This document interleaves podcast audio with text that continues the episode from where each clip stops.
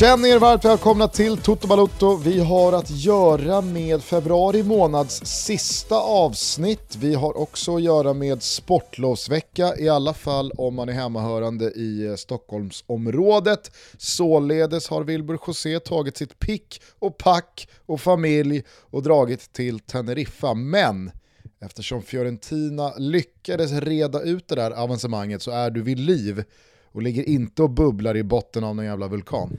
Nej, än så länge så har jag liksom hållit mig nere på marken här höll jag på att säga, men eh, inte på 3700 meter som jag berättade för min stolsgranne på flygplanet att vulkanen var. Han eh, visste inte att det fanns en vulkan när vi flög in och undrade vad det var för jävla berg vi flög bredvid. Här fick jag förklara att det, det är en vulkan. Det är ju lite så här på Teneriffa, är det inte det? Man åker bara, man flyr hit och så vet man inte riktigt vad man ska göra. Det är liksom, det är sol, det är något jävla hotell man bor på och så vidare. Men jag har ju större uppgifter Gusten, du förminskar allt detta. Jag ska ju på UD Teneriffa, heter de så? Teneriffa i alla fall mot Eibar på, på lördag. Så här finns, det, här finns det jobb att göra vet du. Ja, onekligen. Mm. Onekligen. Säsong två av, säsong två av Never Forget ska göras. Härligt. Eh, ni, ni har det bra annars? Mycket bra, mycket bra. Tjejerna mår bra? Eh, ja, för fan. Allting, allting är varit, bra, allt är precis som vanligt. Har du varit nere på botten? Mm, inte än, däremot så ser jag fram emot att uh, liksom använda mina nya fridykarskills här uh, framåt, men det, det är inte jättevarmt i vattnet heller. Eh, ser du fram emot ett svep? Är det det du vill ha? Ja men exakt, jag, jag, jag tänkte på det eh, eftersom lördagen blev liksom lite rörig för mig eh, så, så, så vill jag höra allt. Mm. Ja men eh, då ska du få spänna fast dig här och bara åka med.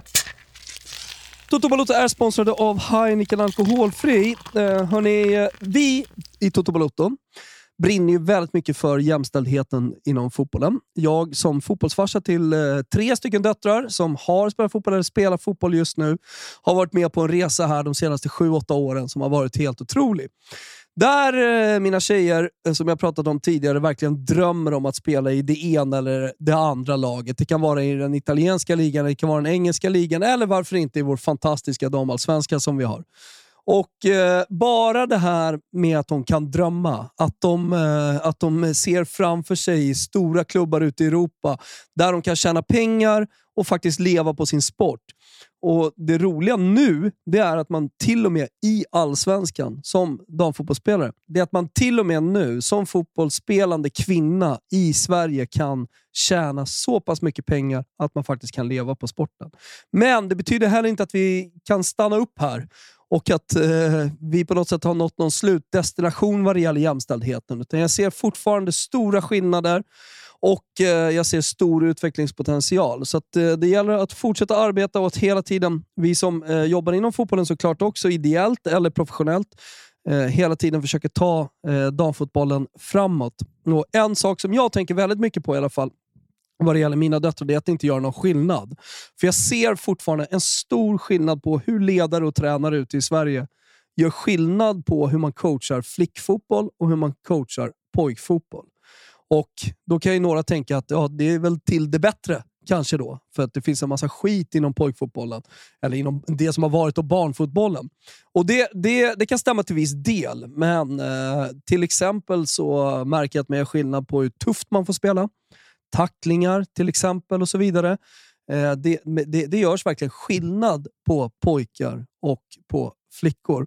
Och Det är någonting som jag brinner väldigt mycket för att få bort. Eh, I mina lag, där mina döttrar är, där får man tacklas, där får man eh, smälla på och där får man vara tuff, man får vinna eh, och till och med faktiskt vara lite kaxig. Det behövs faktiskt i det här landet, absolut. Men i synnerhet inom flickfotbollen. Så att eh, vi brinner för jämställdhet tillsammans med Heineken Alkoholfri och är väldigt glada för detta samarbete. Cheers to all fans säger vi. Och glöm aldrig bort att fotbollen är till för alla. Det gäller att inkludera alla oavsett vilket kön du har. Stort tack till Heineken Alkoholfri som vill lyfta jämställdheten inom fotbollen tillsammans med oss. Vi ser också fram emot en härlig fotbollssäsong där Heineken 00 alltså även är med och sponsrar både damernas och herrarnas Champions League. Februaris sista söndag bjöd oss säsongens hittills största utropstecken. I alla fall vad gäller kollektiva bedrifter och titlar som kommer kommas ihåg. För låt oss vara ärliga, supercuper i Saudi och klubblags-VM-finaler mot Al Hilal och sån skit har en tendens att försvinna ut i periferin när vi går vidare med livet efter avslutade sessar. Och på tal om att vara ärliga, Ska vi verkligen slå på den stora trumman för att ett lag besegrat Aston Villa, Burnley, Charlton, Nottingham och Newcastle i en liten läskkupp där de flesta roterar friskare än någon annanstans? Ja, jag tycker faktiskt det. För grejen igår var inte vilka Manchester United besegrat längs vägen. Grejen var att de vann igen. Att de stod där med en tränare som fått precis alla bakom sig, som fått hjälp av Arsenal att predika och påminna folk om tålamodets vikt och av några få klassvärvningar att vägen tillbaka också kan kantas av kuppbucklor, derbysegrar och njutbara stunder. Manchester United är inte tillbaka på vare sig tronen av England eller än mindre Europa. Men alla som såg ligacupfinalvinsten igår mot en annan klubb med mycket på gång måste ha sett och känt samma sak som jag. Att den här jävla kolossen till klubb är på en bättre plats än vad man varit på många, många år. I övrigt från öarna så tar vi med oss en ligacupbuckla även för Celtic. Eh, vi noterar segrar för eh, Premier Leagues toppduo. Arsenal vann knappt men rättvist mot ett uddlöst Leicester och Manchester City manglade ett uselt Bompan. Leeds och West Ham tog båda två livsviktiga segrar i eh, bottenstriden. Liverpool stod för en ny håglös, undermålig och poängtappande insats utan tendenser till någon slags kämpaglöd. Och Harry Potter, eh, förlåt, Graham Potter trollade fram ännu en förlust för Chelsea, även denna gång utan att göra mål framåt. Och även fast alla Spurs där ute tänker att vi nu ska hylla Oliver Skip, så är faktiskt den stora grejen efter den här matchen vad fan Chelsea pysslar med. I eh, Spanien så hände det grejer, minst sagt. Betis inledde omgången med att vinna igen. Madrid-derbyt dagen efter slutade 1-1 efter ett kontroversiellt rött kort för de rödvita och Alvaro Rodriguez första mål för Real Madrid. Ruben Barajas Valencia tog äntligen en seger igen. 1-0 mot Real Sociedad via självmål av Igor Sobelja var kanske inte vackert. Det var ingen propaganda, men det var blod, svett och tårar bakom den trean och ibland så är de de vackraste vinsterna som finns. Söndagen bjöd sen också på ett par knallar då Sevilla förlorade hemma mot succégänget Osasuna, Girona släckte Athletic Clubs CL-drömmar, men framförallt Barcelona torskade mot lilla Almeria och bjöd således in Real Madrid i titelstriden igen. Vilken jävla pissvecka för Xavi och hans gubbar. Aj, aj, aj. I eh, Tyskland så stämde Bayern i bäcken mot Union Berlin. Urs Fischer, ni vet Union Berlin-tränaren, han var tydlig efter 3-0 på Allians. Vi hade inte en suck, inte en chans, inte en sportmössa, inte en currywurst. Bayern var två, tre klasser ovanför oss idag. Tydliga jävla Urs. Dortmund med en bortaseger mot Hoffenheim och Foppen med 1 plus 1 i Leipzigs seger över Frankfurt gör att vi faktiskt har den mysigaste toppstriden i Bundesliga så här års på flera år. De som trodde på något liknande i Ligue 1 efter PSGs svajiga start på 2023 får tänka om efter Le Classique igår. Kylian Mbappé är för dagen helt enkelt för bra för att något annat franskt lag ens ska kunna störa PSG. Tillsammans med en viss Lionel Messi så slet de Marseille i stycken och känslan och intrycken var verkligen att Kylian Mbappé hade kunnat gjort fem mål ifall han velat. Bayern är nu varnat och matchen i München kan verkligen bli något alldeles speciellt. Vi avslutar svepet i Italien där Napoli efter 2-0 mot Empoli och Inters förlust mot Bologna nu har 18 poäng ner till närmast jagande lag. 18! Etta, 8. Ett av de lagen kan imorgon heta Roma och ett av de lagen heter redan Milan som de tre senaste veckorna kan räkna in fyra raka segrar, tre i ligan bara hållna nollor och dessutom en klart ljusnad skadesituation. För nu är han tillbaka. Den spelare som präglat generationer, som enligt väldigt många, men kanske främst sig själv, är den stora skillnaden på att komma tvåa och att lyfta pokaler. Comebacken har dröjt, folk har undrat, tvivlat, tvekat, men nu, nu är det återigen San Siros potatisåker under fötterna på en av de största som någonsin spelat sporten. Mike! Men ja! Ja, rolig va? Ja. Nej men, eh, jag, jag, nu tänker jag inte göra nedslag direkt där du avslutar. Eh, du, eh, du, du sa att en stor bjässe hade vaknat i och med cuptiteln. Jag tycker att du är helt rätt på det. Eh, jag skulle också ha krönikerat och skaldat ungefär som du gjorde. Att, eh, att det finns tålamod och att Arsenal har lärt eh, liksom Manchester United, kanske andra sovande storklubbar, att eh, det tar tid att komma tillbaka men man kan komma tillbaka. Alltså det, det, det tycker jag är en stor poäng ändå i, i det här. Och jag tror nog att Manchester United-supportrar liksom delvis under den här hösten, supportrar som har varit med länge med klubben, ändå har känt det när de har sett Arsenal. Men, vänta nu här, det där är ju vårt hopp. Och samtidigt så känner ju säkert de då som Manchester United-supportrar att men vi är ju bättre än dem. Vi är större, kraftfullare, har mer resurser. Så det kanske går lite snabbare för oss. Eh, men, men, vägen dit kanske går via Carabao Cup och, och ja, men en tredjeplats i ligan som skvallrar om mer, så att säga. Där, det, det, ja, men jag, jag, jag tyckte det fanns en poäng i det. Sen så fanns det ju bara sådär semantiskt eh, och vi pratar om att skalda så fanns det ju någonting fint med att vi hade börjat med att prata om vulkaner. Där hade du ju kunnat sagt att, är det inte lite, är det inte lite seismisk rörelse trots allt i, i, i, den, i den stora mäktiga vulkanen Manchester United? Jo visst, the riding on the wall fanns där, men eh, det är ibland eh, svårt att se skogen för alla träd när man är liksom hög på eh, intrycken man har fått av, av, av vissa matcher. Eh, det är inte så att jag har liksom, eh, no några personliga känslor för Manchester United eller att jag cravar United tillbaka i någon slags världstopp eller i alla fall engelsk topp. Eh, det, det, har varit, eh, det har varit både underhållande och eh, smärtsamt att eh, följa United senaste decennium, men som du är inne på, jag tror att Alltså, dels så har United lärt sig själva, men kanske framförallt av Arsenal den här säsongen. Med tanke på att alla vet hur nära det var att man klippte Arteta, hur mycket han hängde mot repen. Eh, att det, det, det, är inte längre så att bara för, man, eh, bara, för, bara för att man huserar en så stor historia som Arsenal, eller kanske ännu större i, i, i fallet United gör, så går det att liksom lösa vissa saker på 3-4 månader eller ett halvår eller att man i slutet av en säsong ska, ska vara med och hota på 2-3 titlar igen, utan det, det tar tid. Alltså, det, det, det, det, finns ju så oerhört många exempel nu på i Manchester United. Eh, tränare som kommit och gått, som inte fått till det.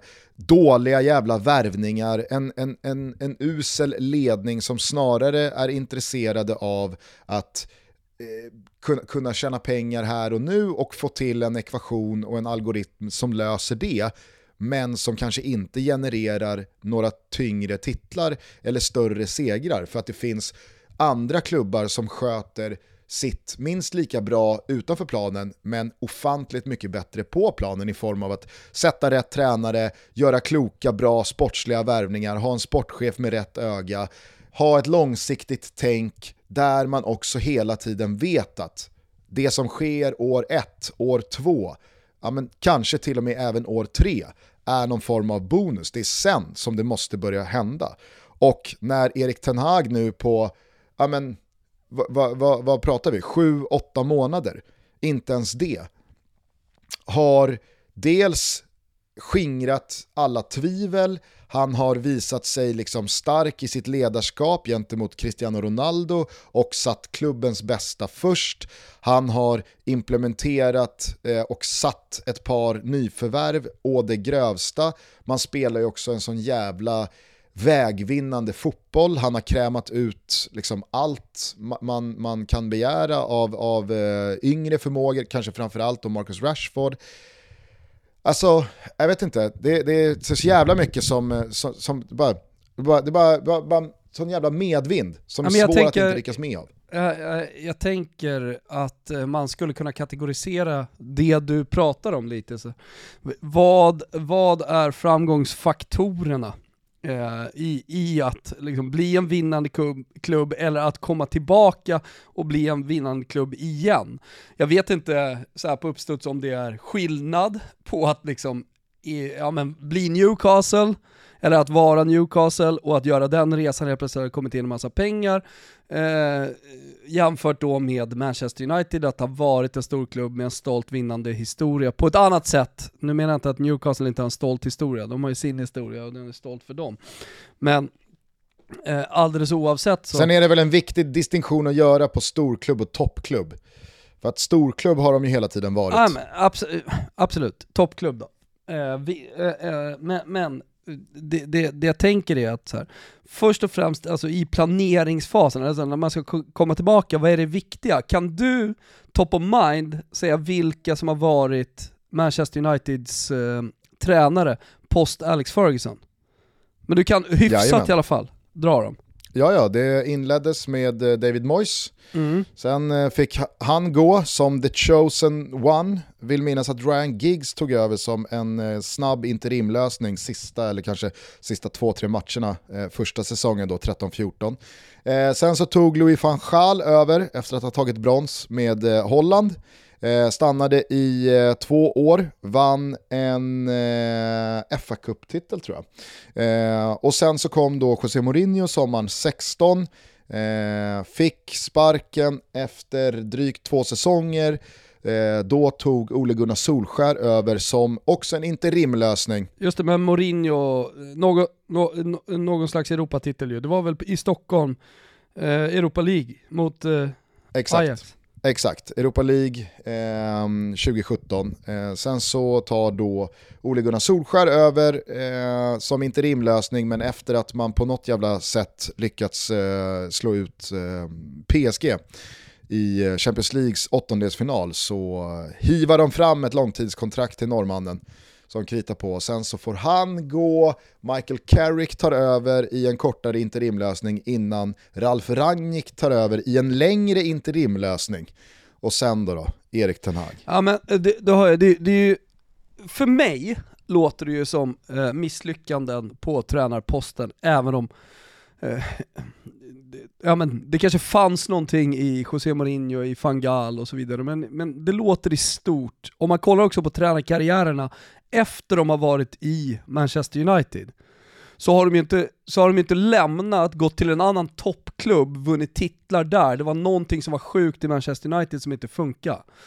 Eh, och, och, nu, vill jag, nu behöver du inte rapa upp eh, Arsenals alla tränare sen eh, Wenger och storhetstiden och The Invincible-säsongen.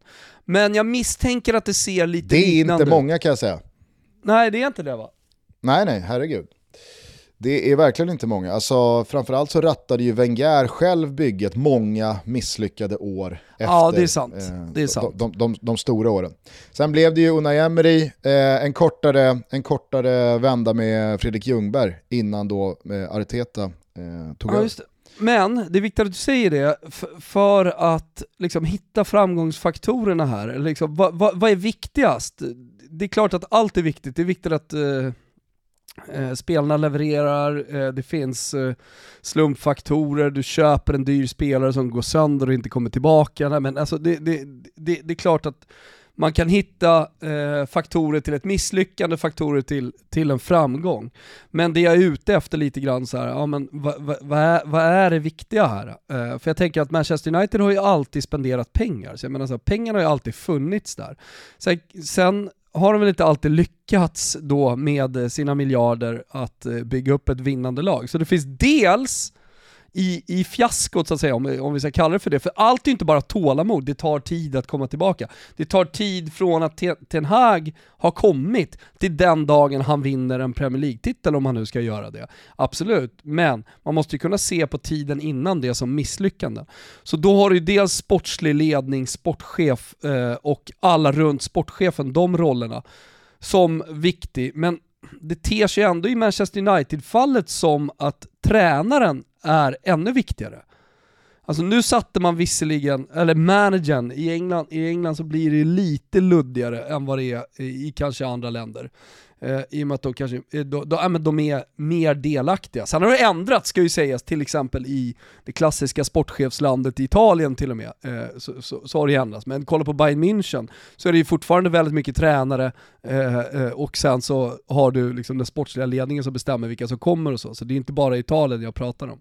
Men vi, vi, eh, vi, för, förstår du vad vi är ute efter det här? Alltså, vad, vad, vad, är, vad, är det, vad är det viktigaste när man ska komma tillbaka? Och då i Manchester Uniteds fall så tycker jag att det verkligen känns som att det, det nästan bara är tränaren. Eh, man... Men är inte det ett resultat då, både i Manchester United och Arsenal, av att de just hade Sir Alex Ferguson och Arsène Wenger? Alltså de är så präglade, båda de klubbarna, av de här respektive tränarna, att man, man har i så många du, du behöver år... sätta hela organisationen att så här, gå från en manager som styr typ allt, till att ha olika roller. Jo men jag tror att Manchester United som klubb, de, de, de präglades och stöptes så jävla tydligt i en form av att ja, men med Sir Alex så kan vi inte bara vinna allt i England utan vi kan också erövra Europa. Och vi kan ha honom i 25 år, så varför skulle liksom inte, alltså så här, det, det, det, är, det är en liknande figur vi behöver igen. Och jag säger inte att Erik Ten Hag liksom snart är på Sir Alex nivå, men jag säger bara att i, i, i alla de här åren post Sir Alex så har ju inte Manchester United letat efter en kompetent tränare som ska göra bra resultat i två, tre år. Utan man har hela tiden sökt efter Sir Alex. Förstår du? Ja. Man har liksom så här, The show man, man har inte nöjt alltså, sig med... Ja. Han är vald nu att bli nästa Sir Alex. Men, eh, men, men fotbollsvärlden hade liksom snurrat vidare, Premier, La Premier League, Premier League, Premier League hade blivit någonting annat eh, under Sir, Sir Alex sista tid, under eh, Wengers sista tid. Eh, och då, då, då gick det inte, precis som att så här, ja men den italienska fotbollen kunde, kunde inte leva på sina gamla starka eh, presidenter som pytsade in pengar, för det räckte inte heller till för att konkurrera i den stora fotbollsvärlden där helt plötsligt matchday-intäkter, eh, sponsorer, eh, ja men sponsorer också i form av eh, liksom, Eh, Eh, ägare som dopar klubben med pengar lite grann. Det, då, då, ska man använda bara Berlusconis och Morattis pengar, ja men då blir man, då blir man eh, smål. Man har ingen chans, utan du måste få intäkter på andra sätt också för att hänga med. Jag menar att det är stora organisatoriska stålbad som eh, både engelska klubbar och italienska klubbar på olika sätt har fått gå igenom för att eh, då hitta in i, i jag slarvigt kallar det för den moderna fotbollen, för det är väl så mycket större än det, men i fotbollsutvecklingen och i den utvecklingen som, som var på väg. Eh, jag säger inte att Milan, eller kanske för all del Manchester United, har hittat eh, liksom exakt rätt i sina vägar på väg mot eh, toppen. Jag säger inte heller att några av de klubbarna ska bli exakt det de var tidigare. Det är ju någonting nytt. Men de ska befinna sig där uppe och, och vara med och kriga om titlar. Eh, då, då har de behövt gå igenom där och, hi, och hitta sig själva på något sätt i, i den här processen. Liksom. Och det, det är väl det som har tagit tid då. Jo, absolut, men det finns ju någonting i just vad Sir Alex i United och Wenger i Arsenal, men kanske framförallt Sir Alex i, i United, gjorde för liksom, engelsk fotboll i sättet hur man ser på tränaren. Vad han ska vara, och hur länge han ska vara där och hur mycket liksom, prägel han ska sätta på hela klubben. Jag är helt övertygad om att Wenger och Sir Alex Ferguson har varit eh, ledstjärnor för City och Liverpool i deras rekryteringar av Pep Guardiola och Jürgen Klopp. Alltså, de har nu varit där i 7-8 år respektive manager på, på, sin post. Och det är ju en jävligt lång tid i dagens fotboll. Men det känns inte speciellt länge eftersom man hela tiden från engelskt håll jämför med Wenger och Sir Alex Ferguson som var där i 20 plus. Sir Alex var väl där i 25-26 år. Och jag kan tänka mig att liksom det här mönstret även finns i Spurs, för vad har nu hänt efter tre misslyckade tränarrekryteringar efter Maurizio Pochettino? Jo, då står ju massorna och nu, kom hem, kom hem här nu Maurizio.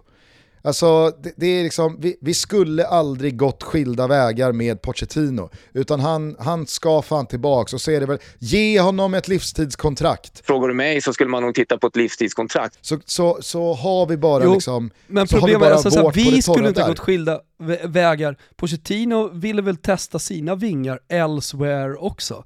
Det var, det, det var lite ja, bara... Men det är det här jag menar, alltså, ja. konceptet i England är så vitt skilt från hur det fungerar i övriga fotbollsvärlden.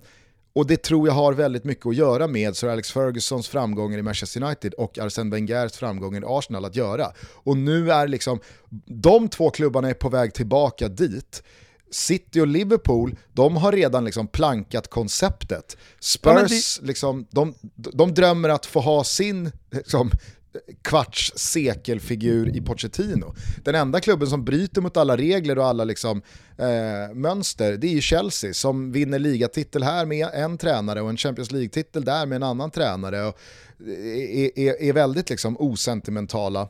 Ehm, men eh, jag, jag, jag, tror inte att det är en slump att det ser ut som det gör i toppen av engelsk fotboll med just tränarna. Och att det här är den stora känslan kring att ja, men Arteta nu gör det han gör med Arsenal och de är på väg mot en ligatitel. Att Ten Hag har vunnit sin första titel i Manchester United och att 99,9% av supporterskaran bakom honom känner liksom den här Sir Alex-vibben.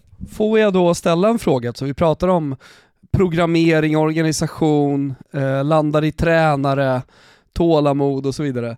Va, vi, olika klubbar, Arsenal, Manchester United, du bollar upp de nyrika klubbarna som amen, tog genvägar in i fotbollstoppen. Eh, var placerar du då Chelsea? Var, vart ska de? Om nu Pochettino ska tillbaka, Arteta ska ingenstans, Ten Hag han har precis påbörjat sin resa, ja men Newcastle de, de kör på, Pep Guardiola, eh, One Man Club, tills vidare i alla fall. vem, vem ska Chelsea ha och vad, hur ser deras framtid ut? Nej, men det, var, det, var, det var ju det jag var inne på, alltså, de, de är ju så undantaget som har bekräftat regeln. Eh, alla som har hängt med i den engelska fotbollen de senaste 15-20 åren, eller under Abramovic-eran, vet ju vilka framgångar som ja, men Mourinho, Filippo Scolari, Ancelotti, alltså alla, Gus Hiddink, alla har nått, men som bara ett halvår senare, några månader senare, så har man fått flytta på sig. Conte samma sak, eh, Sarri, alla har mer eller mindre vunnit titlar på Stamford Bridge. Thomas Tuchel, det senaste exemplet, han går och vinner fucking Champions League med Chelsea, men eh, flyttas på ett år senare. Och eh, jag, jag, jag tror om man nu får liksom vara sån, om min teori här ska gå ihop, så är väl min tanke att Roman Abramovic inte stöptes i samma form som United, Arsenal, eh, City, Liverpool, Spurs och övriga klubbar är liksom sprungna ur. Eh, han kommer från ett annat håll, han kommer med en annan plånbok och en an, ett, alltså, ett annat tålamod kanske. Eh, jo, och, och, med ett annat tålamod så menar jag ett, ett, kortare tålamod. Han har liksom inte, han har inte tid att vänta. Plöjer man in så mycket pengar, då vill man ha liksom så här, du, du vill ha kanske omedelbara resultat på ett annat sätt. Och jag tror att han kanske är sprungen ur en businessfilosofi som alltså, you fight fire with fire. Absolut. Eh, och, och jag, jag, jag, jag, känner inte Todd Bowley, vem gör det? Men jag kan tänka mig att Todd Bowley snarare tenderar att... Jag, jag tror att Todd Bowley faller för trycket här nu och skickar Graham Potter. Eh, det skulle förvåna mig på ett positivt sätt om han står emot den här namninsamlingen på 30 000 underskrifter och den här bedrövliga resultatraden som Potter Chelsea har skapat, eh, skakat fram här nu under 2023. Eh, ja, så jag, jag, tror jag att, tror att han kommer skicka Potter. Ja, eh, för om man kollar då, om, om man lär sig lite av, om nu Manchester United har lärt sig och supportrarna har lärt sig att ha tålamod från Arsenal-håll, om han lär sig lite av deras resor, eller framförallt då Manchester Uniteds eh, resa, som jag tycker i mångt och mycket har handlat om att hitta den rätta tränaren och att allting tyder på att de har hittat rätt nu. Eh, så, så, är det precis det Chelsea behöver göra. Det är möjligt också att de bör kika över sin värvningsstrategi. Eh, det är möjligt att de ja, men, behöver någon annan form av kompetens, jag vet inte. Jag, jag, jag, jag, ska, jag, ska, inte, jag ska inte vandra den vägen i, i den här diskussionen för att det, risken är att jag, att jag går bort mig. Eh, men, men eh, om jag mål, fortsätter måla med de breda eh, penseldragen så, så, så, handlar det om att hitta tränaren. Och eh, om han eh, då framgångsrik eh, som han är, eh, Todd Bowley, kolla på situationen som han har idag och blickar eh, framåt så tror inte jag att han känner att Graham Potter, det är liksom gubben som, som ska bli vår Ten Hag, vår Arteta, han som ska föra oss till toppen och vinna titlar. Och det räcker, alltså svaret på den frågan räcker för honom, tror jag, precis som du är, är inne på också, för att skicka honom. Ja, men, och, och, som jag sa, jag hade blivit positivt överraskad. Alltså, alltid om... när du står inför det beslutet så måste du också ställa dig frågan, hur ser den kortsiktiga lösningen och hur ser Waiting List Supreme ut? Vad skulle vi kunna få in? Alltså dels på kort sikt kan vi få in någon, något som både är kort och lång sikt, förmodligen inte. Det är ju sällan man hittar en, eh, en, en sån tränare. Okej, okay. hur ser det då ut på lång sikt? Jag menar, hade det här varit Italien så hade ju Torshäll varit tillbaka för en och en halv månad sedan. Så hade han fått liksom någon månad off, sju, åtta dåliga matcher så hade han varit tillbaka kanske den engelska nya modellen då, Eh, eh, ett halvår.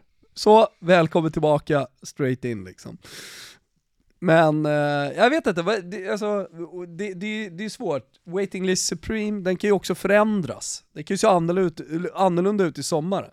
Och eh, då, då, då kanske en kortsiktig lösning, den kortsiktiga lösningen skulle ju också kunna vara att Graham Potter bara är kvar.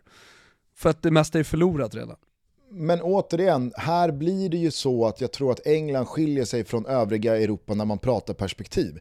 För att väldigt många engelska klubbar tänker ju, tror jag, i sina tränarrekryteringar. Kan den här tränaren vara här i, i 10, 15, 20 år? Kan vi bygga liksom en dynasti här? Och väldigt få andra länder har ju det mindsetet. Alltså, Chelsea under Abramovic, jag tror att Abramovic eh, åkte med på den här Sir Alex och Wenger-skolan med Mourinho och trodde att så här, här kan jag få min eh, här kan jag få min Sir Alex, här kan jag få min Wenger. Men Mourinho har ju aldrig varit en sån tränare, det har han ju alltid varit tydlig med. Alltså, jag är en tränare som är i en klubb i två, tre, max fyra år. En tränare ska inte vara längre i, eh, i en och samma klubb. Sen så, sen så ska man liksom vidare, både med, med, med klubb och tränarkarriär. Och Sen så försökte man ju vara sentimentala, eller jag tror att man, det präglades i alla fall av sentimentalitet när man tog tillbaka Mourinho en andra gång. Det blev ju inte jättelyckat sett till hur det slutat. Mourinho kanske hade pikat för att tävla med de allra bästa eh, tränarna och lagen där ute rent fotbollsmässigt, vad vet jag? Jag menar bara att jag kan tänka mig att när Todd Bowley och Chelsea eh, och andra klubbar, nyrika blir väl eh, orättvist mot, eh, mot Chelsea efter så här många år, men kolla hur PSG har försökt med sina tränare på ett helt annat sätt än väldigt många andra klubbar. Det, det, det finns inte samma tålamod, det ska vara instant impact, jag, jag vill tro att Todd Bowley valde Graham Potter av en annan anledning. För att annars tror inte jag att man landar i Graham Potter. Förstår du vad jag menar? Alltså, hade Todd Bowley varit den man tror, kanske lätt eh, vindigt, att han är, då tar du ju inte Graham Potter i det läget som man tog Graham Potter.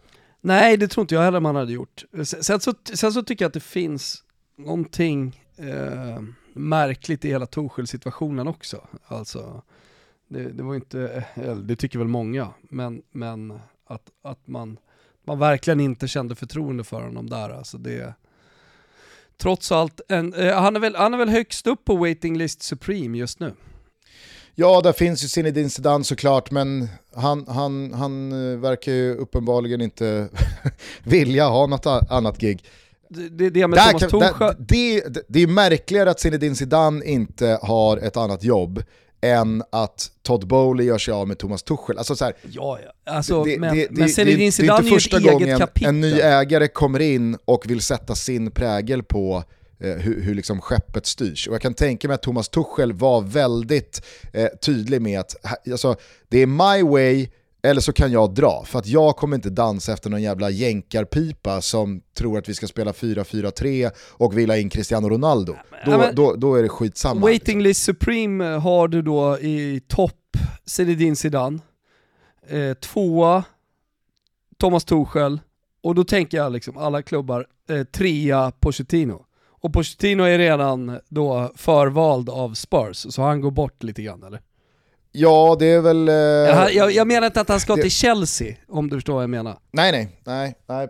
Det tror, jag, det tror jag faktiskt inte Nej men äh, bara så inte folk är, eh, går är, men, är men det, är väl ungefär, det är väl ungefär så det ser ut, och då kan de inte ta Pochettino, de kan inte ta Thomas Tuchel, eh, och Zinedine Zidane tror jag inte vill till Chelsea, jag har ingen aning. Men, men det, det är bara min magkänsla som säger. Jag känner i alla fall väldigt starkt att Graham Potter är, det är rätt tränare för Chelsea men det tar tid. Dels bevisligen, backtrackar man Graham Potters karriär, det, han, han, han behöver tid på sig. Det är, det, är, det är en annan typ av tränare än någon som kommer in och eh, liksom på, på ett pragmatiskt sätt gnugga fram resultat. Han bygger, han bygger med en helt annan vision. Adderar man på det den extrema spelaroms, spelaromsättning som varit i Chelsea, ja, men då, då, måste man ju förstå att det kommer ta ännu längre tid. Och nu är ju Chelsea dessutom i ett läge att så här, de kommer inte åka ur, och Nej, men... toppen är borta. Så varför stressas av ytterligare en förlust mitten av tabellen. Jo men det intressanta är det du säger, eh, när du pratar om tålamod. Va, va, vad är det tålamod Varför ska han få tålamod? Och så nämner du spelaromsättningen. Ja, vilka är spelarna som kan omfamna Potters eh, ledarskap? Vilka är spelarna som ska göra det för honom? Det är ju inte han förstått, det har inte Chelsea förstått, det har, det har inte spelarna själva förstått än heller kanske. Och det är det som tar tid. Mm. Det kanske behövs någon ny, det kanske, men det, det, vissa behöver gå därifrån, Eh, eh, och, och Ska man göra den typen av tuffa beslut när man har gjort stora ekonomiska investeringar, kanske vissa spelare, ja då krävs det mod från ledningen och framförallt så krävs det ju eh, liksom fullt jävla förtroende för, eh, ja. för sin tränare. Annars, kan du inte, annars, annars tillåter du inte dig själv som klubbägare att förlora pengar. Om du inte Nej. tror på din tränare Nej. fullt ut. Så det, det, liksom, det är det absolut viktigaste. Och som sagt, alltså med the writing on the wall, för att använda den frasen igen. Alltså det, det, det, det, bara, det står ju skrivet i stjärnorna här nu att han får gå med den här resultatraden som är, oavsett om han är en långsiktig tränare som behöver tid på sig, det är han ju öppen med själv efter förlusten mot, eh, mot Spurs. Så att, vi kan liksom inte, vi kan inte förklara eller vi kan inte rättfärdiga den här resultatraden med att vi eh, behöver tid eller vi jobbar långsiktigt, utan resultaten är ju för dåliga. Det, det, det finns ju inget snack om saken. Men med det supportermissnöjet som nu är, alltså jag, jag kan verkligen se hur, hur, Todd Bowley faller för trycket här. Men jag skulle bli så jävla positivt överraskad ifall han står emot och ger Graham Potter eh, nästa säsong på sig det hade, det hade, det hade piggat upp i eh, den annars liksom Vet du vad som hade piggat upp Gusten och gå vidare lite nu? Klichéartade introduktionen ja. av eh, Todd Bowley till den europeiska eh, fotbollen som en, en nyckfull jänkare. Ja, det hade piggat upp och gå vidare. Ska vi lämna England då helt och hållet? Ja, jo tack. Toto Balotto är sponsrade av Björn Borg. Otroliga Björn Borg som verkligen dominerar sports fashion numera. Och nu när våren alldeles strax är här så vill Björn Borg bjuda in dig till kalaset där vi firar detta genom lansering av den nya kollektionen Studio First Collection. Och med koden TOTOBALOTTO20, TOTOBALOTTO20 så får man 20% rabatt på alla fullpriser på björnborg.com. Vad är detta för plagg då? Jo, men precis som jag sa så är det sports eh, fashion. Eh, jag diggar väldigt mycket den eh, t-shirten som heter Borg t-shirt. Väldigt enkelt. Det är en ikonisk design och den innehåller bara recycled polyester, ska ni veta. Så återvunnen polyester. Otroligt snygg, otroligt fina pastellfärger finns den i också. Jag gillar också center Hoodin. Ni kan gå Gå in och kika på den själva på björnborg.com. Det är en passform som jag gillar på hoodies. Alltså den lite tajtare varianten på passform, inte den här stora. Som passar perfekt när man ska till paddelbanan till exempel och bara slänga på sig, kanske slå första slagen, första tio minuterna i innan man tar av sig den. Så under så har man då den ikoniska Borg t-shirt. Vad ska man eh, då sporta det här med då? Jo, eh, varför inte ett par Ace shorts som man kan eh, ha på paddelbanan, på gymmet, eller man tränar ute nu när våren kommer. Där har ni i alla fall tre produkter som jag tycker är väldigt snygga och sköna. Koden TOTOBALOTTO20 får alla just nu via björnborg.com eller i konceptbutikerna 20% rabatt och då ingår givetvis fri frakt över hela världen. Men passa på! Koden gäller bara en vecka från och med att jag säger det nu. Så kasta er över björnborg.com, gå in i någon av konceptbutikerna. Vi säger stort tack till Björn Borg för att ni är med och möjliggör Toto Balutto. Toto Valuta är sponsrade av Elbilsvaruhuset och nu har jag fått min Zaptec Go laddbox och jag är så himla glad. Jag har haft lite eh, problem var jag ska sätta den i och med att jag bor i radhus, men jag hittade en plats tillsammans med proffsen på Elbilsvaruhuset på min, eh, på min bod och sen så en lång sladd. Sveriges längsta fått höra från Elbilsvaruhuset, 30 meter lång. Så att jag kan liksom stå på lite olika ställen för att inte röra upp eh, känslorna hos grannar. Eh, och jag är så glad. Elbilsvaruhuset vet ni, de installerar över hela landet eh, och eh, det är bara att gå in på elbilsvaruhuset.se och så hittar ni eh, då alla möjliga olika typer av laddboxar som passar just er. Men om jag får slå ett slag då för Zaptec Go som jag nu alltså har själv och som man dessutom nu kan spara upp till 8550 kronor om man eh, införskaffar den just nu Eh, så vill jag lyfta en eh, rad smarta funktioner som den har om någon är lite sugen här. Ja, men dels så kan ju sägas att det är fem års garanti på leverans och installation. Bara en sån sak. Och det görs då av certifierade elektriker. Det måste jag också slå ett slag för de som var hemma hos mig. Otroligt proffsiga som tog det liksom från ax till limpa. Jag som är helt rudis på sådana saker. Men eh, säker installation maximal kundnytta, det har jag upplevt med elbilsvaruhuset. Men den här Zaptec eh, Go, den är så smart för att i appen eh, så känner den av när elen är billigare och så laddar den under den tiden. Förstår ni vad jag menar? Förutom då att vara liten, marknadens minsta faktiskt, och väldigt snygg, eh, så är den också otroligt smart och det är väldigt enkelt med appen eh, att se till att allting funkar. Så vi säger stort tack till Elbilsvaruhuset och uppmanar alla som funderar på en laddbox att gå in på elbilsvaruhuset.se. Wilbur José går i god för deras tjänster. Toto Balotto är väldigt glada över att vara sponsrade av Via. Inte bara för att de är störst och mest använda i Sverige när det kommer till tvättmedel, eller för att Vias flytande tvättmedel är effektivt i 30 grader, att förpackningarna är gjorda av upp till 97% återvunnen plast och är 100% återvinningsbara. Utan mest glada är vi för att Via också är stolt sponsor för Gotia Cup i sommar. Jag ska dit med mina tjejer, jag ska ha så jäkla kul. Via tycker nämligen smuts och fläckar bara är bra. Det tyder på att vi aktiverar oss och att vi varit med om äventyr, erfarenheter och förhoppningsvis också haft roligt på kuppen. Och det är ju precis det här som är bra. Spela fotboll för glatta livet, bränna av den där glidtacklingen trots att planen är lerig eller fira det där målet med att göra sälen ute vid hörnflaggan. Kan inte någon göra sälen? Be sitt barn göra sälen vid hörnflaggan. Hade varit kul. För att borde alla barnlag där ute fira mål vid hörnflaggorna. Det är mitt, mitt, mitt stora tips idag faktiskt. Var tuff mot fläckar och snällare mot planeten. Och använder man VIA så är man liksom det. Dessutom är det så att VIA i detta nu på via.se slash vinna en årsförbrukning av VIA tvättmedel lottar ut en årsförbrukning av just tvättmedel från dem. Så gå in där, delta i lotteriet. Det känns ju dumt att inte göra det. Fint pris. Toto Balotto säger hur som helst stort tack till VIA, störst i Sverige vad det gäller tvättmedel, för att ni är med och möjliggör Toto Balotto, Sveriges största fotbollspodd. Eh, han var ju tillbaka igår på San Siro. Mm. Eh, jag det. skojade såklart eh, i, i svepet, det fattar ni, även fast Mike Maignan eh, givetvis Va? också då var tillbaka Skämtade i du? Milan. Golvade. Ja. Ja, det gjorde jag faktiskt. Zlatan Ibrahimovic hoppade in för Milan, eh, blev i och med det klubbens genom tiderna äldsta spelare i Serie A-sammanhang, tog den utmärkelsen från Billy Costa Curta.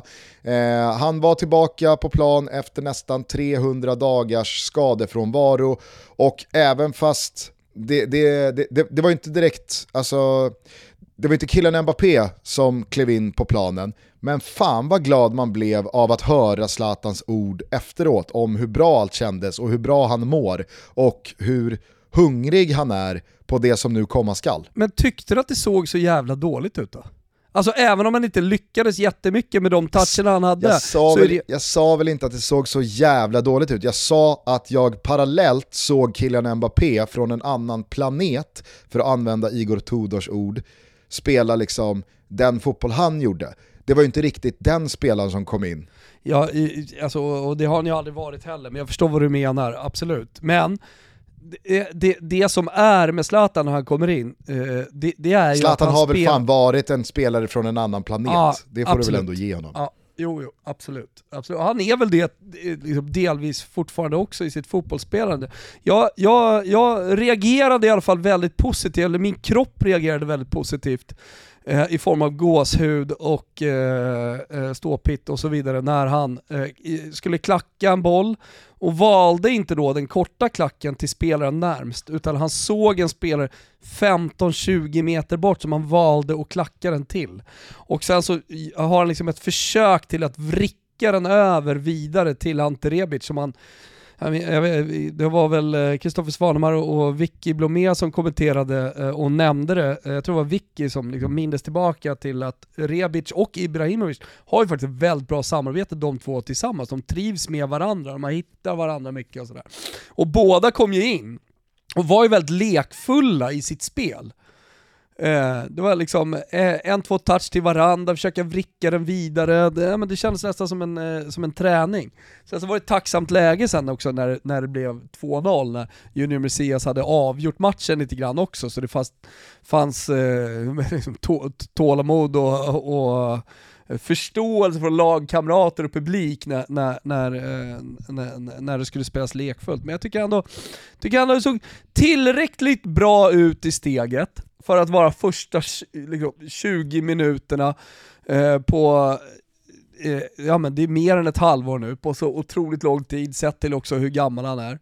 Att, liksom, ja men jag, jag, jag ser ju framför mig här att det blir ju en bra vår. Han kommer ju göra sina 7-8 mål.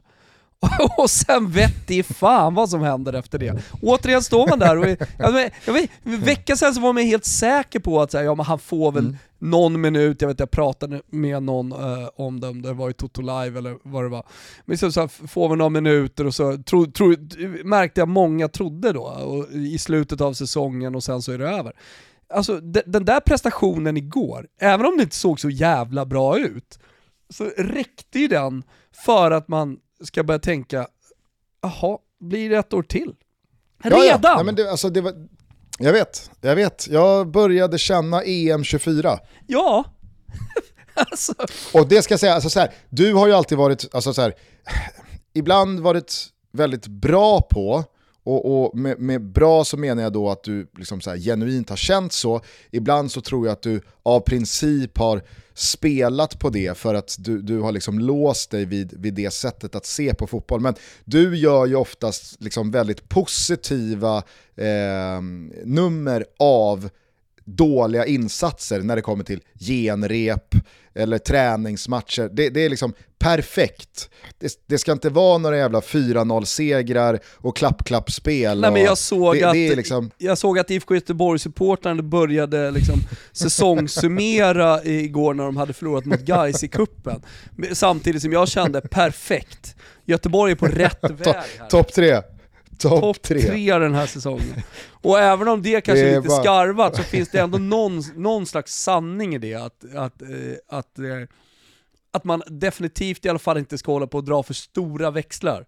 I, i det här fallet. Ska jag, bara, innan, ska jag bara innan jag fortsätter eh, be Kim spela upp min profetia som jag läste upp för dig och Niva kring eh, Blåvitt? Ja, kör. Ska vi ta den? Efter en jobbig vår så sparkar Blåvitt Micke Stare och Poya Asbaghi återvänder för en ny chans. Gustav Engvall, August Erlingmark, Sam Larsson och Benjamin Nygren ryktas alla återvända och från Kamratgården så mässas det om att IFK Göteborg nu verkligen behöver tålamod. Ja, eh, sen kanske inte blir SM-guld, men eh, eh, jag säger i alla fall att man, man ska vara försiktig med att eh, måla upp en dålig säsong i slutet av februari för att eh, IFK Göteborg har förlorat en försäsongsmatch. Och sen så vet jag att, mång, eh, jag vet att det är tävlingssäsong, jag vet att det betyder mycket för eh, Blåvitts, eller för alla supportrar, med den svenska kuppen. Eh, men eh, du kommer se ett helt annat Blåvitt om eh, två och en halv månad jämfört med det Blåvitt som man ser idag. Eh, och det gäller, ju- det gäller ju de flesta lagen. Eh, sen är, det, sen är det, alltid, det är alltid bra att vinna fotbollsmatcher såklart, speciellt i det läget. Ibland, ibland är, det, är det så också. Klubbar befinner sig eh, i, i ett läge i sin klubbhistoria där man faktiskt måste vinna träningsmatcher till och med. Nu var det här till och med en trä, tävlingsmatch. Dessutom mot Gais. Eh, alltså man, man, köper ju, man, man köper ju tålamod så att säga eh, hela tiden av sina supportrar. Och sen, eh, sen förlorar man den och så fylls det på eh, beroende på vad som händer. Och i det här fallet så tror jag man tömde tålamodsbägaren väldigt mycket för eh, eh alltså alla Blåvitt-supportrar. Eh, kontrollfråga bara, tror du att det är två och en halv månad till den allsvenska premiären? Nej, är jag tror inte att det, jag vet att det är en Det är väldigt månad. kul i men- alla fall.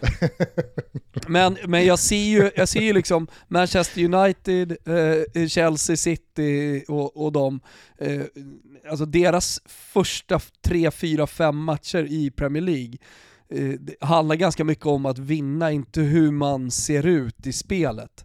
Eh, och där är det också olika beroende på liksom, om man har en ny tränare, tränare som har varit med länge, typ som Pep Guardiola och så nu kom Ten Hag.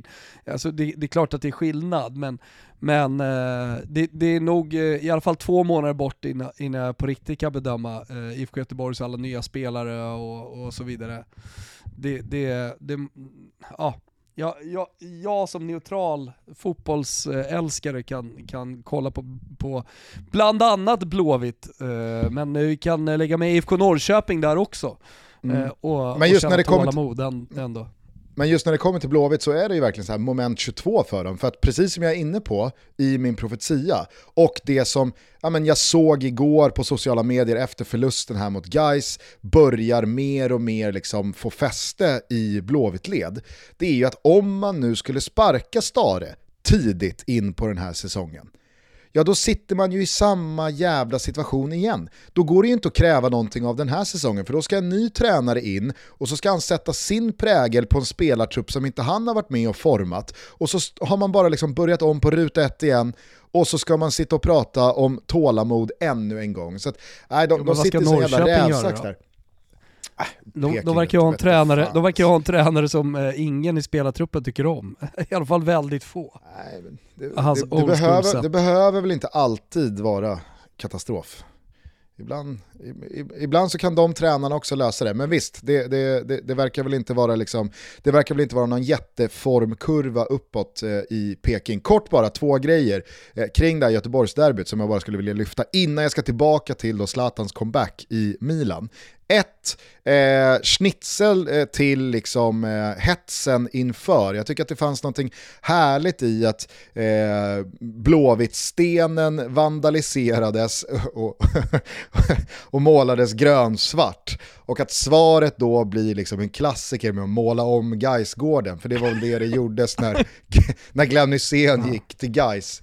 Eh, Nej, det, det, det, fanns det fanns någonting härligt i det att så här, de möter inte varandra tycker... speciellt ofta längre, nu fick de varandra i kuppen, det är tävlingssammanhang, nu jävla kör vi och så, så, så, så, så når man den här nivån redan i februari. Det, det, det gladde mig.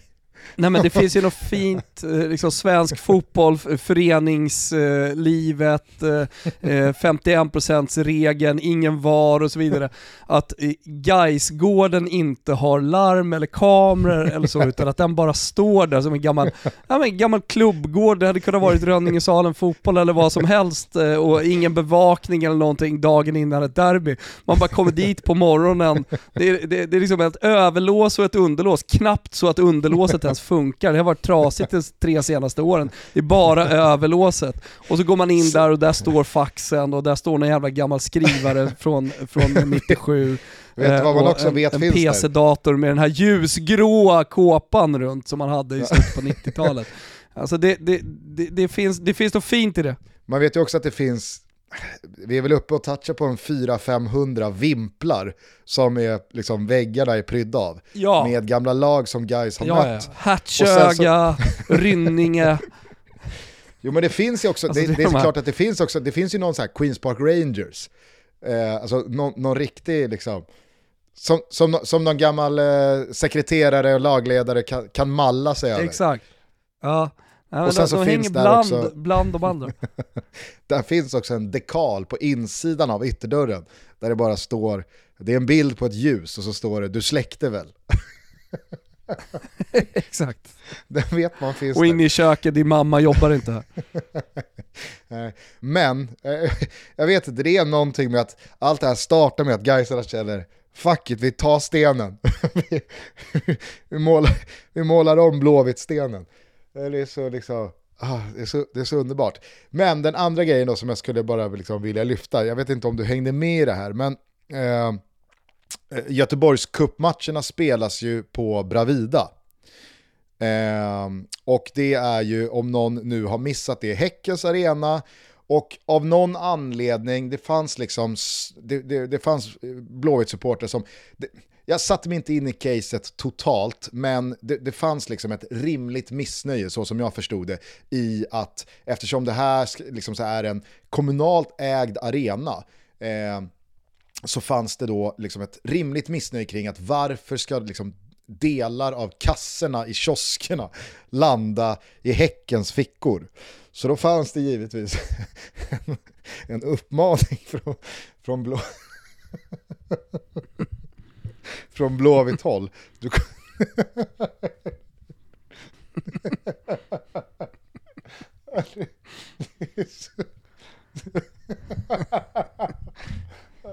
ja, dels, dels så kommer du ihåg du kommer ihåg brevet som alla fick i samband med Häckens match mot eh, Blåvitt i höstas när de säkrade guldet. Att de ska fan inte få eh, storma planen. Ja, ja. Det var en uppmaning till alla. Ja, det var en uppmaning ja. till alla. Till alla förutom Göteborgsspelarna som gick ut och ställde ut skorna och låg under med 3-0 efter en kvart. Men... De hade missat. Igår var det en ny uppmaning. Ingen handlar i kioskerna. Häck, häcken ska inte få en krona. det var väl redan inför... ja, det var inför den här matchen. ja, jag vet. Och då såg jag bara, jag, efter jag, det här, Blåvitt torskar mot Guys, det är liksom en bedrövlig insats på alla sätt och vis. Det är håglöst, det är uselt, de såg knappt ut att liksom kämpa, Marcus Berg är ute och slashar laget efteråt, folk börjar kräva Stares avgång, alla supportrar är skitförbannade, man har verkligen börjat den här säsongen på sämsta tänkbara sätt. Och då såg jag bara att Patrik Glimberg då, vår gode vän från BB-podd, han, han twittrade bara. Ja, jag köpte inget i kiosken i alla fall. Lillsegen. där, där fick ni! ah, Häcka, vad säger ni nu då? Inte en krona la jag i i det kiosken. där, men det är kul ändå. Ja, men det, är så jävla, det är så jävla fint med den lilla, lilla segern. Ja, du ser, så svenska säsongen har inte ens börjat, allsvenska säsongen har inte börjat. Vi, så vi, ja, vi är väl igång med tävlingssäsongen då, så vi gillar att uttrycka det bara för att eh, ge det eh, lite mer power till, till svenska kuppen. Men redan så är liksom Sverige, allsvenskan, svensk fotboll i sin helhet, det, det, det är precis vad den alltid har varit och det, det, det, är det man älskar. Men du, Ja. du, alltså, hela den här VAR-diskussionen, vi kan ju inte bli den moderna fotbollen. Alltså mer och mer känner jag ju det. Ska vi helt plötsligt, i den här kontexten, i allt det här med Gaisgårdar och stenar som målas och, och brev som går ut och inte handlar i kioskerna, då kan ju inte vi introducera VAR. Det är ju som att introducera VAR i liksom, eh, söndagsfotbollen, sun, Sunday football, Sunday League i England. Mm. Nej, men, kände du inte det igår när du såg repriserna på Guidettis, eh, alltså när, när Guidetti går ner i straffområdet mot Östersund och får en straff? Kände, du inte underbart det var att det var helt omöjligt att se om det var något? Det här, ja, vi, vi har repriserna, men vi vet fortfarande inte. Vi har ingen aning. Här, Oh, det är fan underbart alltså. det är helt omöjligt att se på de där repriserna. Om det ska vara straff eller inte. Så äh, vad fan. Ja, ja. Nu, nu tog de, de tog straffen. Ah, det Det- det är Kolla underbart. repriserna, äh, bevisar ingenting. Bevisar ingenting. Toto Balotto är som ni vet sponsrad av MQ och nu när våren är på gång så är självfallet MQ på tå. Redo att optimera era garderober när vi nu är inne i den ibland ganska knepiga övergångsperioden från vinter till just vår. En tumregel, lyssna nu, är minst ett par stabila och snygga jeans. Det är liksom basen till en funktionell och bekväm garderob. Om din garderob är en köttfärssås så är jeansen så fritton, hänger ni med va? Upp till matchar man med t-shirt, skjorta eller väst, eller alla tre, varför inte? Kliv in på MQ så förstår ni att valmöjligheterna är många. Utbudet är rikligt. Och det finns möjlighet att eh, fixa massa outfits här nu. Färgskalan har sin bas i säsongens neutraler, matchas gärna med blått. Addera en overshirt, flanellskjorta till dina klassiska blåjeans så är du klappad och klar. Vi säger ett stort rungande tack till MQ för att ni även denna säsongsövergång är med och hjälper våra lyssnare att optimera sina garderober, men framförallt för att ni är med och möjliggör Toto Balotto. Vi är så oerhört glada över att vara sponsrade av Burger King. I synnerhet nu när de har tagit fram två stycken så otroliga smakkombinationer i laguppställningen. Nämligen nya Chili Mayo Bacon King och Chili Mayo Chicken Royal. Snacka om att inleda börjaråret 2023 urstarkt. De här två håll käften-burgarna finns dock bara på menyn under en begränsad tid, så missa inte det här.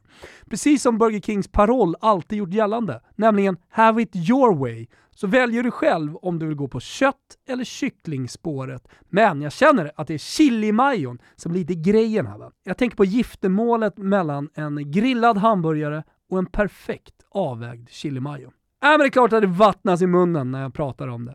Nej, jag gör nog fan så att jag dammar iväg till Burger King direkt efter avsnittet och så sätter jag tänderna i minst en av Chili Mayo Bacon King och Chili Mayo Chicken Royal. Och ni kan faktiskt inte göra någonting åt det. Eller ja, ni kan ju också gå och göra det. Så det är väl bra tanke. Vi säger stort tack till Burger King för att ni är med och förgyller Toto Balutto. Toto Balotto är stolt sponsrade av Circle K.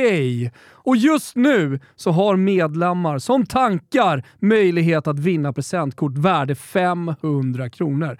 De drar 500 vinnare varje vecka fram tills april.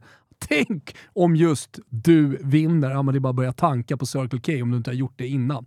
För att vara med och tävla så ska du vara medlem i Circle K Extra och tanka och betala med det kortet som är kopplat till Circle K Extra under perioden 29 december och eh, till den 4 april. Så tänk till och med 4 april. Vinsten är som sagt ett presentkort på Circle K värde 500 kronor och kan inte bytas in mot kontanter. Vad är då Circle K Extra? Jo, det är Circle Ks medlemsprogram och som medlem blir livet längs vägarna extra bra. Ja, ni fattar. Några av fördelarna, man får 25 öre rabatt per liter i tre månader när man ansluter sig, så det finns ju anledning att bara hoppa på. Och sen så registrerar man bara, väldigt, väldigt enkelt ska jag säga, valfritt bank eller betalkort för första gången. Därefter, ska också sägas, när de här tre månaderna är förbi så får man 15 öre rabatt per liter. Man får var sjätte kopp kaffe och var sjätte tvätt på köpet och alltid en varmkorv, det tycker jag ändå är viktigt att säga, för 15 kronor. Så nu är det bara att gå med i medlemsklubben Circle K Extra och eh, se om just du vinner. Det är bara att tanka på hörni och vi säger stort tack till Circle K. Dels för att ni är så generösa med den här roliga tävlingen och för att ni är med och möjliggör Toto Balotto. Kort bara då tillbaks till eh, Zlatans comeback eh, i, i Milano eh, på San Siro för Milan. Eh, jag, jag känner ju som du, alltså i det större perspektivet, jag, jag, jag, jag tycker inte att det var liksom så här, eh, en spelmässig insats som borgade för några åtta mål som kommer rulla in här eh, under våren. Men det är skitsamma, det, det viktiga var att han kom tillbaka, att han sa som han gjorde efteråt och att man fick känslan, så som du är inne på, helt omvänd från hur den har varit senaste halvåret och ju närmre vi har kommit den här stunden så har man ju tvivlat mer och mer för varje vecka som kommit. Det har ju varit allt från eh, rapporter från Gazzetta dello Sport om att nej, men det blir inte ens en comeback till att varför tränar han inte med laget, varför tränar han inte med boll, vad gör han i USA, varför har han inbakade flätor igen, eh, varför skrivs han ut ur Champions League-truppen, varför reggas han inte där, varför sitter han på bänken men värmer inte ens upp. Alltså det, det finns ju det hur många små signaler som helst som har tytt på att... Och teorier då, eller det borgar ju för att man ska ha teorier om att så, ja, men det blir tio minuter där och sen är det över. Exakt. Vi har ju hållit på med det också. Exakt. Det, spekulationer om eh, vad, hur slutet skulle kunna se ut, men håll med om att det har ju, alltså spekulationerna har ju handlat om att det är på väg att eh, göras en exit från fotbollen och att det, ja. det, blir, det, det blir det sista som händer. Vilket också här är det ju mest här, logiska men som finns. Vidare. Eftersom han är 41 och han har, de, eh, han har haft de skadorna han har haft här nu senaste åren. Alltså, det, det är väl klart att ingen har ju behövt tala om för en att Zlatan är nog på väg eh, att liksom tacka för sig här snart. Åh fan, det, det menar du inte. Han, han pushar ju bara 42 liksom. Men eh, att han nu faktiskt är tillbaka på plan, det, går, det, det är obestridligt att han själv säger jag mår bättre fysiskt än vad jag har gjort på ett år och två månader. Jag är hungrig på vad som komma skall. Alltså jag vill Ja. spela, alltså du vet, nej jag, jag, jag Nej men också, Nu- nu också kommer det inte- att han nu fick kommer det inte 20 betyda speciellt. minuter. ja ja, verkligen. Också det var inga han- 7-8 eh, minuter liksom. Nej men det, det, det var ju det man i så fall hade förväntat sig. När eh, bildproduktionen landade på Zlatan, han fick en väst, skulle upp och värma upp kändes som att, ja okej fan, ska det bli någonting då är det sista 5-10 här. Eh. eh, och det, det är väl det som eh, också har känts kring en comeback. Att det, så först ska han ut på planen, känna på den i 10 minuter, 5 minuter eller vad det nu är. Han ska få publikens jubel, sångerna och allt det där. Eh, och, och, och sen får man se, men här var det liksom så här, ja, men han, han var redo att spela. Det var liksom, ja. Ja. men 20 minuter hade han definitivt, han kanske hade till och med 25-30 i benen. Så, Mm. nej. Men eh, Och jag vet, det jag- var en och- sak i alla fall som jag skulle vilja fråga dig om Gusten bara, Ja. om eh, eh, hans comeback. Såg du när han stod, eh, jag tyckte det kändes som att han stod och hulkade. Svanemar och Vicky noterade det inte, och jag såg ingenting på Twitter, jag har inte läst någonting i de italienska tidningarna här på morgonen. Men, men jag tyckte det så, såg ut som att, dels så stod han liksom off-ball typ, eh, Atalanta anföll, Eh, Milan vann bollen, kom tillbaka, då stod han liksom eh, ner med händerna på låren. Och så såg det ut som att han liksom hulkade till, han alltså, hade handen mot munnen istället. Så det, var en, det var 45 sekunder, en minut eller någonting sådär. Och sen så började han springa igen och kom igång. Ja, jag, jag, jag tänkte inte på det, men eh, kan det inte bara ha varit någon eh, pingislunga eller något? Ja, det, det är mycket möjligt uh, att det har varit. Det, det är väl förmodligen det bara. Och jag menar, vi, vi har sett Zlatan kräkas på planen förut också. Jag menar pingislunga. Men, men i och för sig, hade han kräkts, då hade, ju, då hade ju det kablats ut såklart. Hela jävla spyan hade ju blivit för... Eh, världen att skåda. Ja, ja verkligen. Nej, men jag, det jag bara skulle landa i, det var två saker. Ett, eh, vi vet att det inte kommer bli något försvarande av ligatiteln. Napoli är 18 poäng framför eh, Milano-klubbarna. Så att det kommer liksom inte sluta med någon ny scudetto. Han är heller inte inskriven i Milans Champions League-trupp. Nu får vi se om det tar slut mot Spurs efter returen eller om den resan går vidare in i kvartsfinalerna. Det vi i alla fall vet är att Zlatan inte kommer vara med i det sammanhanget. Man är redan utslagna ur Coppa Italia så det kommer inte bli något liksom titelcrescendo på den här comebacken. Vilket jag i sig tycker är lite synd men jag tycker också att det borgar för att han satsar vidare mot nästa säsong. Hungern finns där, men så här, mår kroppen bra, 38 omgången har spelats, Zlatan liksom har haft en stigande formkurva, då är det jävligt svårt att se honom sluta. Och då ska han dessutom då få vila, han ska få en försäsong och komma in utan knäproblem, förhoppningsvis då, då eh, i, i ytterligare en säsong. Då blir det ju ett år till. Ja, men framför allt för egen del här och nu. Att han är tillbaka med den här speltiden, med de orden, med möjligheterna som nu finns för honom att bygga på med ytterligare inhopp, ytterligare någon halvlek, kanske någon start kommande månad innan Belgien och Azerbaijan kommer till Friends. Nej men nu, nu, nu känner jag, nu känner jag, nu känner jag att det blir en sista dans. En sista Ja, dans. jag, tyck, jag tycker att allting talar för det i alla fall. Att det, det, det är svårt att spekulera i att det ska ta slut liksom efter Men du såg att eh, svenska landslaget twittrade till Zlatan direkt efter inhoppet igår. Nej, Alltså, det missar jag. Jo, de, de twittrade och gratulerade till comebacken och, och taggade in Zlatan och sådär och hade någon bild på honom i landslagströja och sådär. Och det tänker jag är ett direkt resultat av att Janne och Zlatan efter att ha pratat i vintras har varit väldigt tydliga med att känns allting bra, kommer jag bara tillbaks i tid, då kan du räkna med Det är mig väl så Janne har pratat också? Ja, ja. inte det? Att, eh, Exakt. Så att, nej, jag tror att allt bara går enligt plan här eh, i EM-kval, eh, ur, ur ett uttagen EM-kvalperspektiv. nästa trupp? Såklart. Fy fan vad härligt. Ah, glad jag blir. Vad glad Mm. jag blir. Jag ska ta mig an den här dagen Gusten och, och är, är glad nu. Då tycker jag vi gör så att eh, du går ut och eh, möter eh, Teneriffa-solen, kanske tar ett dopp och piper ner till eh, botten. Eh, alla IFK Göteborgs-supportrar undviker kioskerna på Bravida och vi andra fortsätter eh, gona ner oss i att Slagge är tillbaka på planen. Eh, vi hörs igen om några dagar.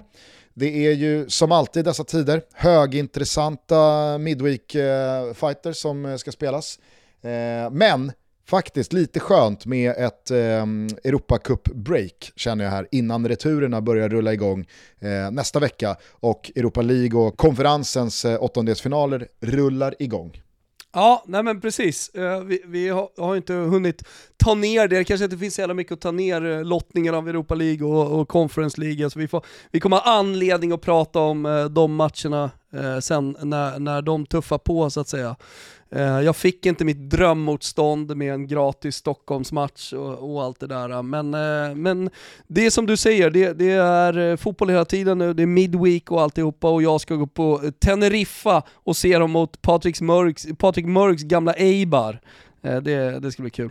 På tal om eh, de där Europacuperna, ni vet ju att eh, Champions League-returerna kommer till er nästa vecka. Ni ser alla matcher på Simor. Ni vet att Svenska Kuppen fortsätter ikväll måndag. Alla matcher även från den rättigheten sänds på Simor. La Liga och Serie A rullar vidare, så att har ni inte ett Simor Premium Plus-abonnemang, skaffa det så ses vi också i rutan när till exempel Champions League är tillbaka.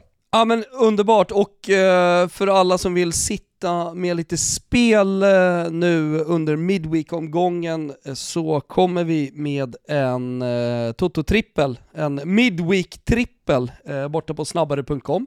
Skaffa ett eh, konto där om ni inte redan har gjort det. Det är välkomstbonus upp till 2500 kronor. Eh, så kommer ni hitta alla våra spel framöver på snabbare.